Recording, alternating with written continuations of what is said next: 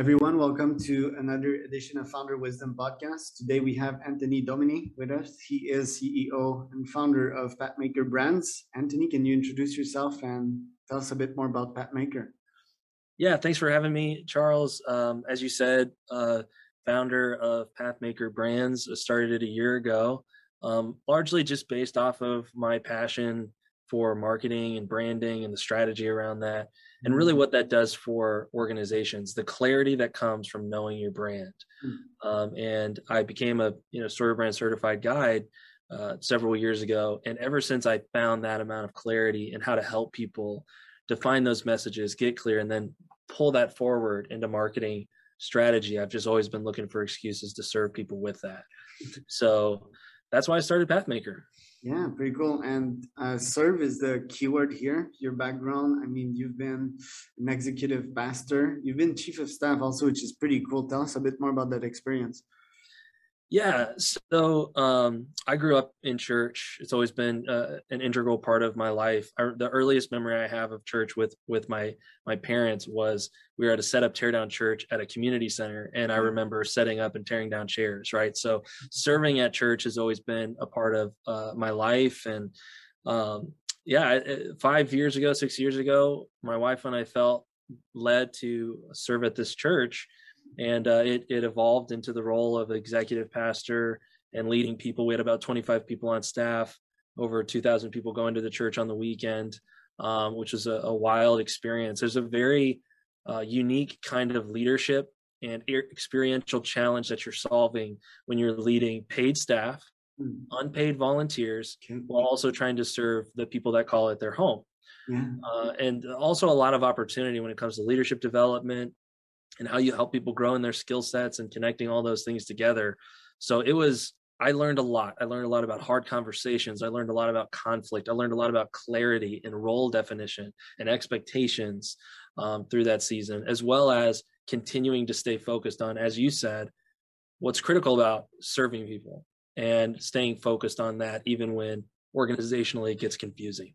Yeah, and I guess uh, this type of business very much led by Christian values um, and I can try to picture the uh, the environment and the, the setting. It must be nicer than a business. Is it like better flowing, or is there um, more conflicts as well? Like, tell tell me a bit more about the business because I don't know the day to day about running a, a church. yeah, no, most people don't. You know, I was talking with somebody uh, not too long ago about the the stress and the challenge of being a leader in a church and i was just mm-hmm. telling them i was like most people are never going to fully understand because they're going to assume what do you do during the week? Don't you just make a church trip and have it on sunday? Seems like an easy job um, i would say one of the things that makes it uniquely challenging is that uh, it's it's a good and a bad thing that everything in your life is in one bucket. Yeah. so the one of the biggest challenges of you know being an organizational leader at a church is that your whole life is now framed by this one thing, this one mission. Okay. So that makes it really hard to have boundaries. Hmm. And I don't even just mean physical boundaries when it comes to, oh, I'm at the church this day, I'm at the, now that's part of it. The hardest thing is the emotional and mental boundaries because you're just thinking about it all the time. And because the mission that you're on is so good, you know, it's hmm. you're, you're you're adding such value. So it's it's sort of impossible not to obsessively think about it and it makes it really hard to stay healthy mentally emotionally spiritually and even physically. Yeah. and then the other challenge is uh you know you're you're, you're working with volunteers. And okay. leading volunteers is is a real unique kind of challenge. Okay what is it a paid role uh, chief of staff? Yeah well i mean big is relative i suppose. Um it certainly was the biggest role i've ever had uh, leading that amount of paid staff and hundreds of volunteers and stuff um, but you know, there are definitely bigger roles. Peter oh, Drucker I, I meant paid. Say, was it paid like? Um, oh, my was yeah, my role paid? Yeah, yeah. Yes. Yeah, yeah, yeah. I was always okay. paid. Okay, and yeah, managing volunteers. Eh? Well, I think um, yeah, the motivation is there from these individuals, um, but also there's some limits, right? Because they they need to to you know get money in their life and pay their expenses. So I, I guess it's it's kind of limited. But um, would would you say that it's a higher quality of human now that you're managing uh, non-volunteers and it's a different type of business it's a marketing business what was the difference in the, the difference between both organization and the quality of employees yeah that, that's a great question um, i would say my time leading in church has made me a significantly better leader okay. because when you're leading volunteers you are forced to learn the skills that are driven by empathy empowered leadership meaning what does this experience look like for a volunteer? Do they love their work? Do they not? Um, which largely determines whether or not they stay engaged.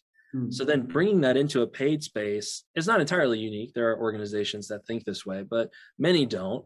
And it does limit the type of experience from a business perspective you can provide for the quality of their life. But I've definitely brought that into my career post church world. And I am still obsessively focused on uh, my work environment being a great place to work, holding people to high expectations, but clarifying my standards and uh, trying to serve them in their experience and working with with us at Pathmaker. So it does change your worldview and how you you serve the people that you lead. Because if you spend all of your time in the business space, you have very tangible carrots and sticks, yeah. and those are way easier to use to motivate people but they're not sustainable ways and they're not healthy ways to motivate people as opposed to inspiring people towards a mission inspiring them to higher standards calling them to a, a bit a bigger and grander mission than themselves those are things that make it a great place to work or that's what i'm trying to do Wow. Yeah, very cool experience indeed. And that led, led you to chief of staff at uh, at Vive and Boost Media. And as you told me, the experience there was uh, was more or less interesting, but you learned uh, interesting lesson uh, there, right? Yeah. So I actually launched Pathmaker as I was leaving my church job, and um, then I got connected with with someone else who runs a, a similar business in the church space. Yeah. And long story short, we decided to kind of merge our businesses together. I moved my clients over uh, so we could build these two companies in concert. One was a business focus, one was a church focus. Now he had already had the church business um, mm-hmm. thriving, and I was planning, hey, let's build this two doors to the same house essentially. Um, and yeah, became the chief of staff, uh, working closely with him on it. And uh, yeah, I, I don't want to say anything disparaging, but uh, essentially there was a lot of issues with paying staff, mm. myself included, um, and uh, a lack of transparency in the, the the running of the business. What and, did you uh, learn from that? Uh, I would say the two biggest things I learned. The first is learning how to trust your gut and taking action on it. Mm, wow, that's a powerful one. Yeah, I've got that lesson too many times over in the the past couple years you know when the the gut tells you no um listen to your system and just you know don't do it.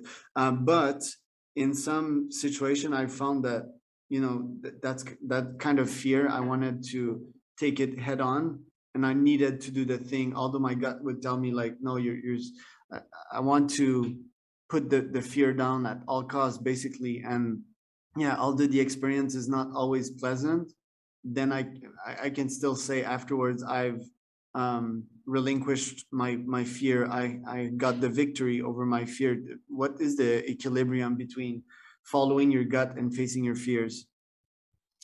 Wow, powerful question. Um, well, you know, when I think about gut, uh, Malcolm Gladwell has a book called Blink, which is an, an amazing book that sort of just uh, explains this thesis that your blink, your quick, fast reactions is actually your body and brain doing a lot of difficult math, you know, a lot of bringing in all these variables and making decisions.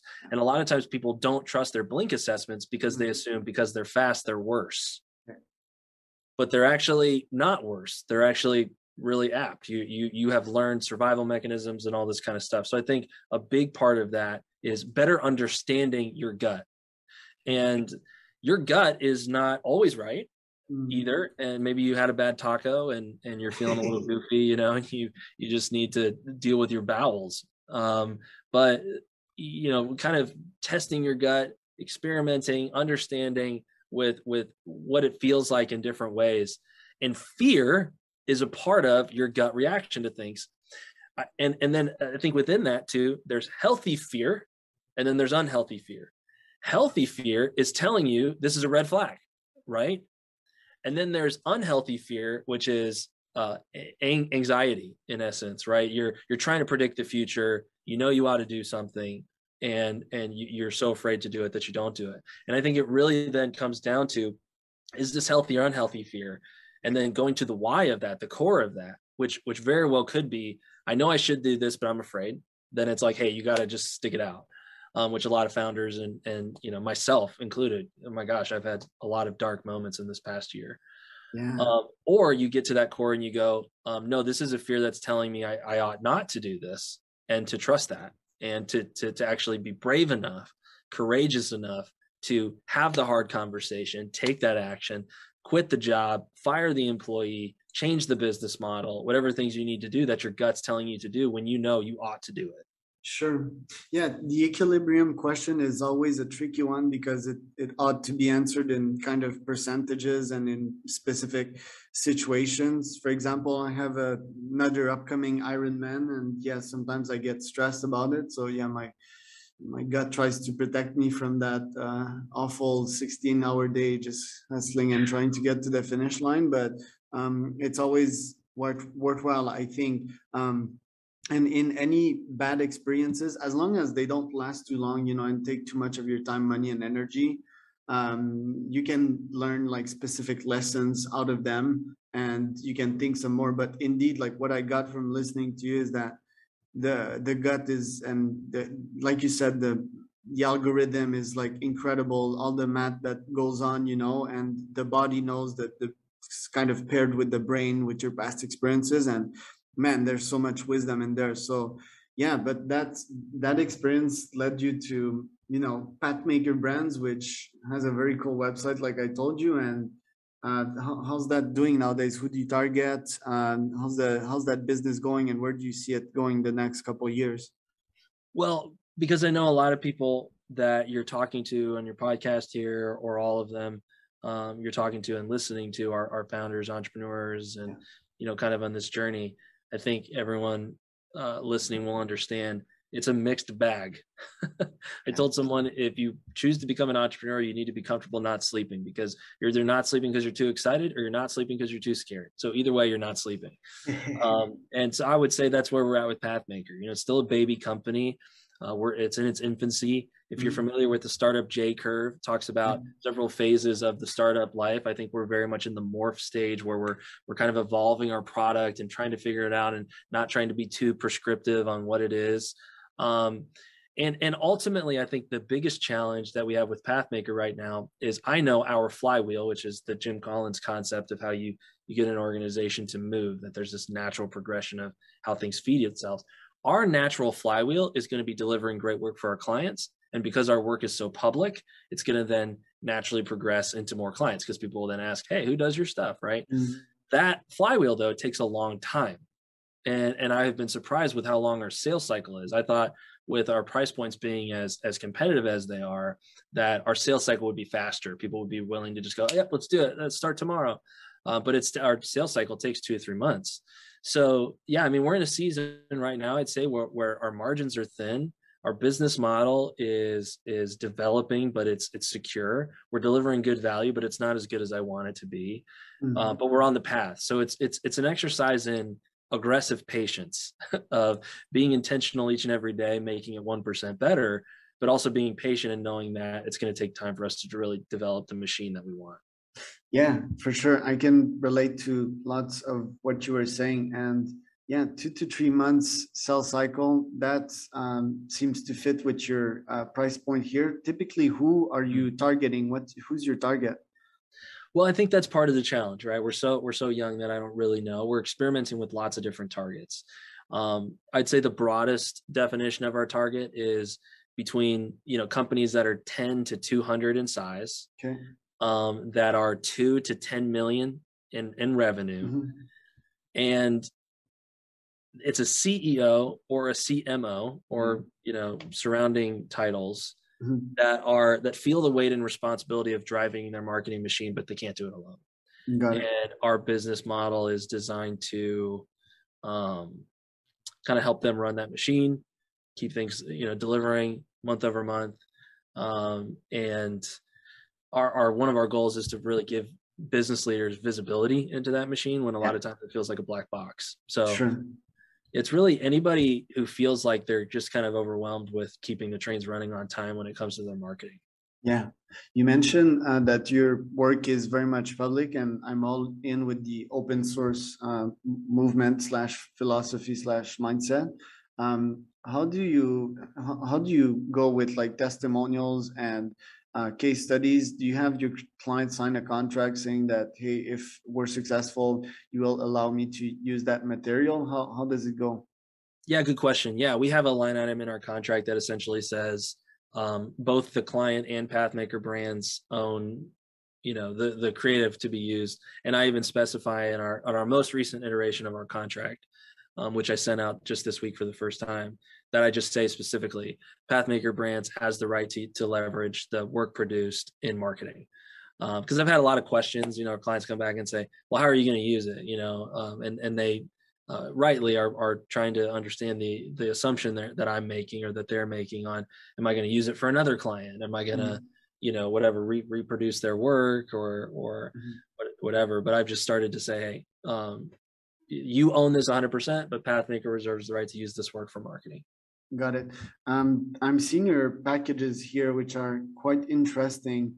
Um, how do you go with the unlimited uh, graphic design, unlimited video editing? I call it all you can eat. So it, to me, that that business model is, I mean, wh- when it gets profitable is like when a client gives you less work, kind of um, and they're like just too busy with other things and then you know like you have less work and as a result you you can get more money. Why did you and i, I mean on the other side of the equation if um, i'm an all you can eater type of client i can order a bunch of work from you and probably um, profit on my side from you know giving you so much work although i'm pretty sure you have uh, in your contract some limits. Uh, why did you choose this uh, business model? And then i'll have a, another follow-up question after that yeah, so I chose it because I don't want my clients worrying about how many graphics they've asked for when you're talking about driving the overall marketing machine. And there's so much you're trying to keep up with. You go, oh, did I ask for three yet or seven? And I can't yeah. remember. And I've been that client before, and mm-hmm. it's so distracting. Um, and you're so afraid of those hidden fees, right? It's like get an invoice back and it's triple or whatever I thought it was going to be. That's that's a painful moment as a business leader, and I want to save them from that pain. Now, how do you do the business model? Um, I'm largely figuring that out right now. My hypothesis and what's proven so far uh, with our small client base is a few things. One, we're not promising a certain turnaround time. Okay. So the balance between turnaround time and unlimited, that's where I think it, it kind of gets impossible to deliver that in value. Because then there are two things that happen. One, your expectation is sort of impossible to manage. But the worst thing that that happens in my mind is I create a culture for my creative talent that sucks. Mm-hmm. Because now they're they're my my creative uh, graphic designer on my team that's assigned to some account. They get a request that comes in at 3:30 p.m. They have plans to have dinner with their friends that night. But now they know they only have 24 hours to deliver a graphic, and they asked for a, a, a booklet, you know, or something like you know really complicated. Now they just ruin their plans. And now my culture is suffering because of the turnaround time. Mm-hmm. Now, if you want to make that graphic request, we'll do it. And we have very high standards for how quickly we deliver things, meaning we're going to go as fast as we possibly can. Now, there are going to be some clients that that's not good enough for. They don't, they're not a fit for us. That's fine but I do want to deliver them the freedom that they can ask for as much as they possibly need, and we will do our very best to deliver it. And those that understand and appreciate it, they're going to be great with that model. Now, the other side of it is how we vet talent is that they're fast and they're good. The second piece is that we are continuing to build, and we already have very good systems for efficiency on task lists. Mm-hmm. So a, a, good a good fast graphic designer can then come into an efficient task list and see their list of tasks and rip through them, right? Because they're they're being their economies of scale there. And then the third thing is when we kick off an initiative, our first like two two three months, depending on the scope, are really in determining the brand. One of those pieces of the brand is the visual brand. So when we get really, we work really, really hard on getting clear on what that vibe is that people want first, very specifically with examples, so that when we get into mass production, we have things to pull from, but also we're not doing a ton of back and forth and iterating, which also saves time and efficiency on the machine. Got it. Why did you decided to go um, wider than uh, narrower and like more precise. For example, with top leads, I do cold email for SaaS and marketing agencies. Um, you seem to offer copywriting, uh, lead gen websites. Why did you decide to go wider? I really, the vision I have, which I, am sure the product suite will change over time, right? We're mm-hmm. really in that morph season. So as I learn really what the market values and whatever, sure. I'm sure it'll evolve sure. and get tighter. Mm-hmm but really the vision I want to deliver, which the video on the homepage shows in a goofy way, is I want it to be a mm-hmm. marketing department in a box. I want you to be mm-hmm. able to to outsource, you know, your marketing team and scale it quickly and stay flexible with your costs, um, because that gives you value, but it's also better for the creatives. So what I what I am most excited about, like my sort of like subversive mission in the whole thing is I want to serve the business leaders, but I also want to serve the creative community. And I want designers and video editors and and website developers and copywriters. Most of them, if they're true creatives, they don't like clients. They don't like dealing with clients. They don't want to talk to clients. They don't want to sell clients. They hate sales. A lot of creatives hate sales. They're not and I'm not trying to paint with a broad brush, but a lot of them are not great business people. They don't want to worry about finances. They want to mm-hmm. worry about taxes. They don't want to mm-hmm. worry about, you know, um, payroll and, and, and invoices and all that stuff. Mm-hmm. Um, so that's cool. Come into to this creative world. We're going to continue to work hard to create this awesome remote creative culture. You get to set up at a coffee shop and design graphics all day, and your your your workload is is secure and your payment is consistent, uh, and you still get the flexibility of that that life. So all that to say is my vision is to deliver this kind of intermediary uh, dashboard and, and, asynchronous communication that allows business leaders to have that visibility in that marketing department in a box while also protecting creatives from um, pain in the butt clients. Yeah. What are your? I, have been thinking about deploying um, VP sales fractional v, VP sales service, but um, mm. my thoughts on the um, on this specific service was that okay maybe I, I might commit too much of my time. I think i'll still be selling my time. I don't want to sell my time at, at this um, level. And you know the implication will might be a bit bigger. In my case i would recruit uh, closers. I would recruit sdrs for some companies.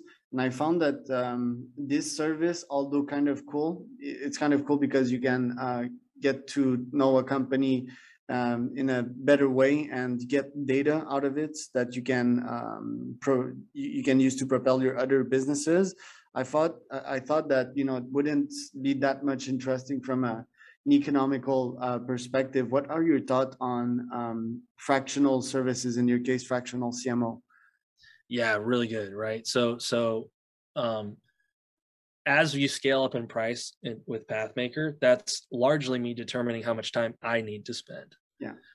When you're buying at the lower price points, you're buying the machine, right? You're buying the dashboard, you're buying access to the team, you can make requests, form submissions, whatever. I don't touch that, right? And and that's a part of how we keep the cost low, right? Mm-hmm. Is you can come in and make requests and it goes to Asana and it goes to this or that and, and the designer executes it and comes back. That's a machine, right? And and there are mm-hmm. cogs in the machine and it runs with machine like efficiency.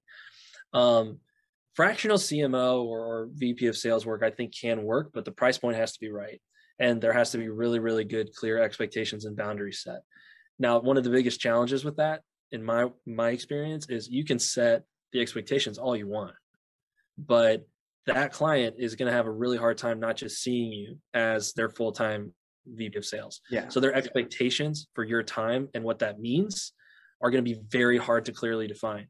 Yeah. I do think there's a world with the right client and the right scope and, and the right price point where you could have and i'm planning on this a very small set of clients that really see you as more of a full service member of their team and the expectations and performance are aligned.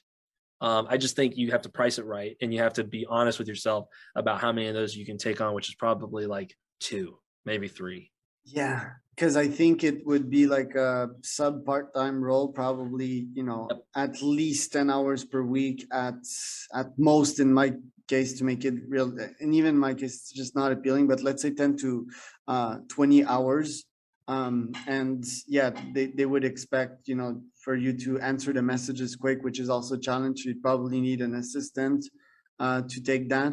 What I could possibly do is the HR side of things. So either pair them with um, a CMO Um, and uh, I, I, could call it fractional CMO. I take 50. Uh, the the fractional CMO takes another 50 percent, and that could be a way. And there would be technology in the equation. There would be assistance and efficiency, so that they get you know the the real uh, CMO service or VP sales in my case.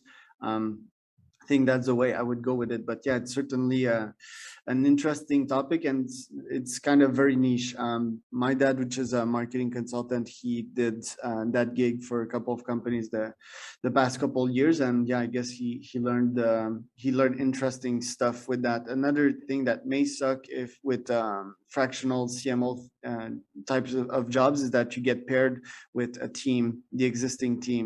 The team is you're not you're not kind of fully accepted you know you will be their leader so you yeah. might get into leadership um, problems and also the quality of the staff you you don't have the full rights you know to fire them and so forth so you could yes. hit these these obstacles but uh, i want to kind of shift topics here and um, well a good way to shift topics would be talk about two books behind you uh, personal curiosity first uh, the tim cook one uh, that i had on my list um, it's yeah it's Apple, you know, one of the largest companies in the world, top five most probably if I check the in stock um, in stock valuations and uh, total market uh, valuation right now. But um, tell me about uh, what what you learned from the Tim Tim Cook book and his management style and what he he did since uh, Steve uh, passed away. Yeah, it's it's an interesting book. It's not my favorite uh, biographical book. It's you know you read like Phil Knight's Shoe Dog, for example. That's my yeah. favorite. Yeah, it's um, it reads. It's so fun to read, and it's so you know illustrative. This one's more like like it reads like a textbook. You know, it's like this is what happened, then this happened.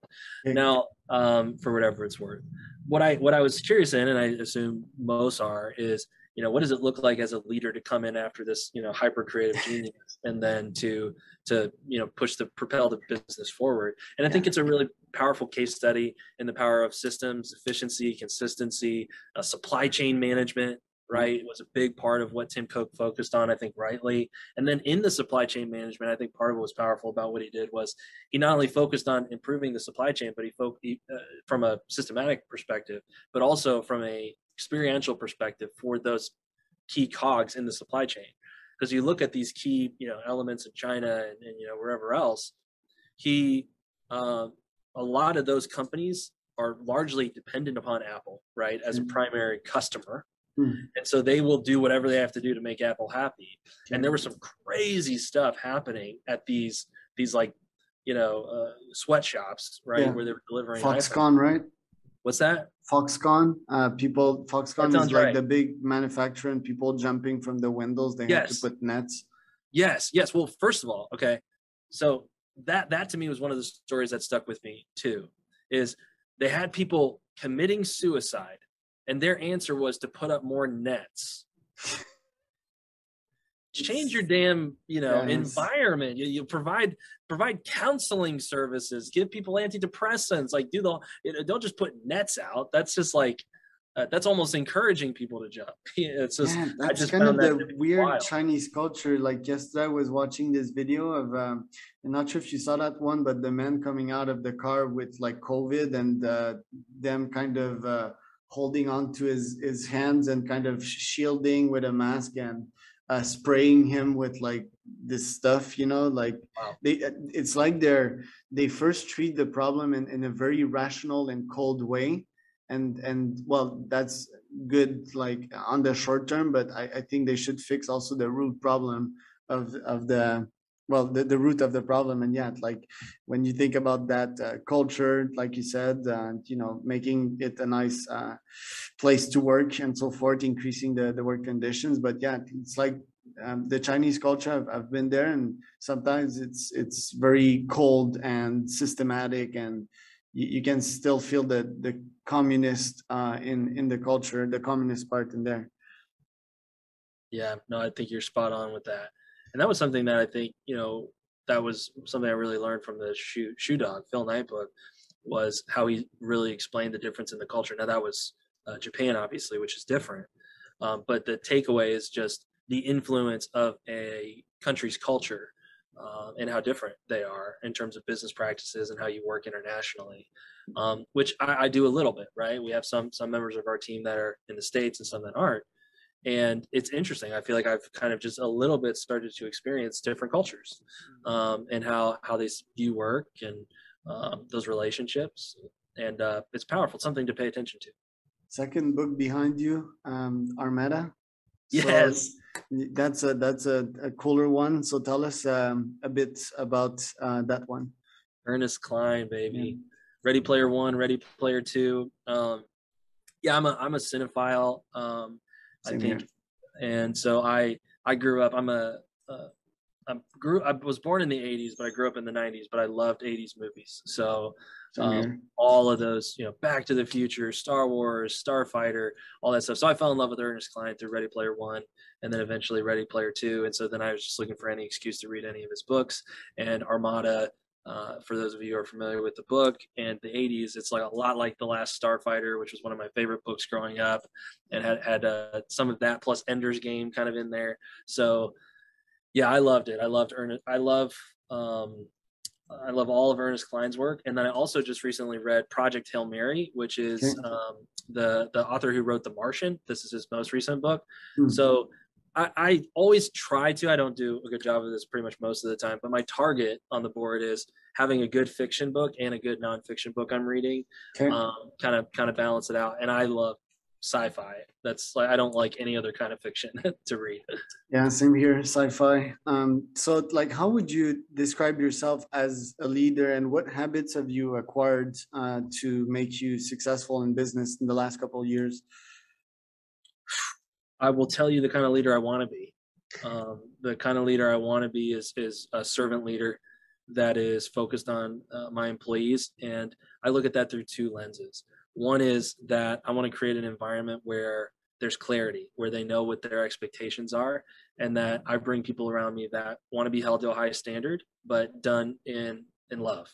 And I know love seems like a really strong word, um, but I really do want that to be the target. That mm. I create meaningful relationships with my employees, and um, that there's that balance, right? That one-two punch between affirmation and conflict, and and I want both. I want I want to have people on the team that I'm affirming and telling them they did a great job when they did and being very specific about those things, but then also confronting them, be like, hey, we really have to close this gap this week. Um, I was just having a hard conversation with a member of our team I've been working with for a long time, and we dropped a, a, a ball this week, and we've been dropping this ball consistently. And I kind of called him onto the mat a little bit and just said, we cannot continue to drop this ball. Yeah. Um, do you want to do this role or do you want a different role? Mm-hmm. He said he wanted to. And I said, great, I believe in you. What do you need to succeed? Right. So it's kind of that one, two punch of, of I'm going to, I'm going to hold you to a high standard, but I'm also here to help you achieve that. And if you don't want to be held to a high standard, it's probably not going to be fun working with me because I, I will not settle for subpar experiences. Now I'm not expecting perfection, but I am expecting that we learn from our mistakes. I'm okay mm-hmm. with making mistakes. I'm not okay with making the same mistakes. Yeah. Um, so I think I think that's one of the key elements of the culture. It's, it's not a it's not a should have culture. It is a next time culture. Um, so really working hard to develop that. Um, I forget the second part of your question. Well, like it's uh, your philosophy is kind of um, a, a, good father philosophy, I'd say. So it's like push um, push for greatness, but with love, always with love and and empathy and you know I, I can feel that. I pictured myself um, as you were talking if you were my leader for example and that that's what i would feel you know? Uh, just that most humans I think um, you need to find the precise ones that wants to be pushed because lots of them they, they want to settle for com- complacency and just working, just just getting their pay, you know, and going home after that, uh, checking Netflix and having a nice weekend. I think most humans settles for that. How do you make sure you find these A plus players? Well, the best advice I got was work together before you work together. So um, finding opportunities to work together on some kind of projects on a trial basis, I think is is the most powerful way, right? You can interview people, um, and you should you should have interviews and good questions, but un- until you actually have an excuse to work together for some period of time on something, you're just not going to really know what that's like. Um, so that's a big thing, right? Is is having a hiring process that allows for opportunities for kind of scope work working together before you work together. I think is you know 30 day trials, 60 day trials, 90 day trials, whatever. Um, I think are great. We we scale up our pay. So generally speaking, we start hourly and then we go to contract and so on from there. Um, so that helps us a lot with that. I think that's a that's a key thing. Very and good. then being as clear as you possibly can on the front end. So I was just onboarding a new employee and I was just letting them know like, hey, my expectation because they were they were apologizing because they started at like 10:30 instead of 9 or something because they were working on some other personal project. And I, and uh, I told them I was like I don't care. I genuinely don't care when you work but mm-hmm. I do care that we hit our deadlines. So you don't have to apologize for starting at 10:30 but I my standard and expectation is that we're going to deliver and the trains are going to run on time. So if I start to see that's not happening I'm going to ask you about your work rhythms but uh, I trust you. So you're good man already the end of the podcast. Uh, in a couple of seconds, where can people find out more about you, Anthony? Pathmakerbranding.com. Uh, my name's Anthony Domine. Find me on LinkedIn, and uh, yeah, let's connect. All right. Thank you so much, Anthony. Have a good day. You too, man. Bye.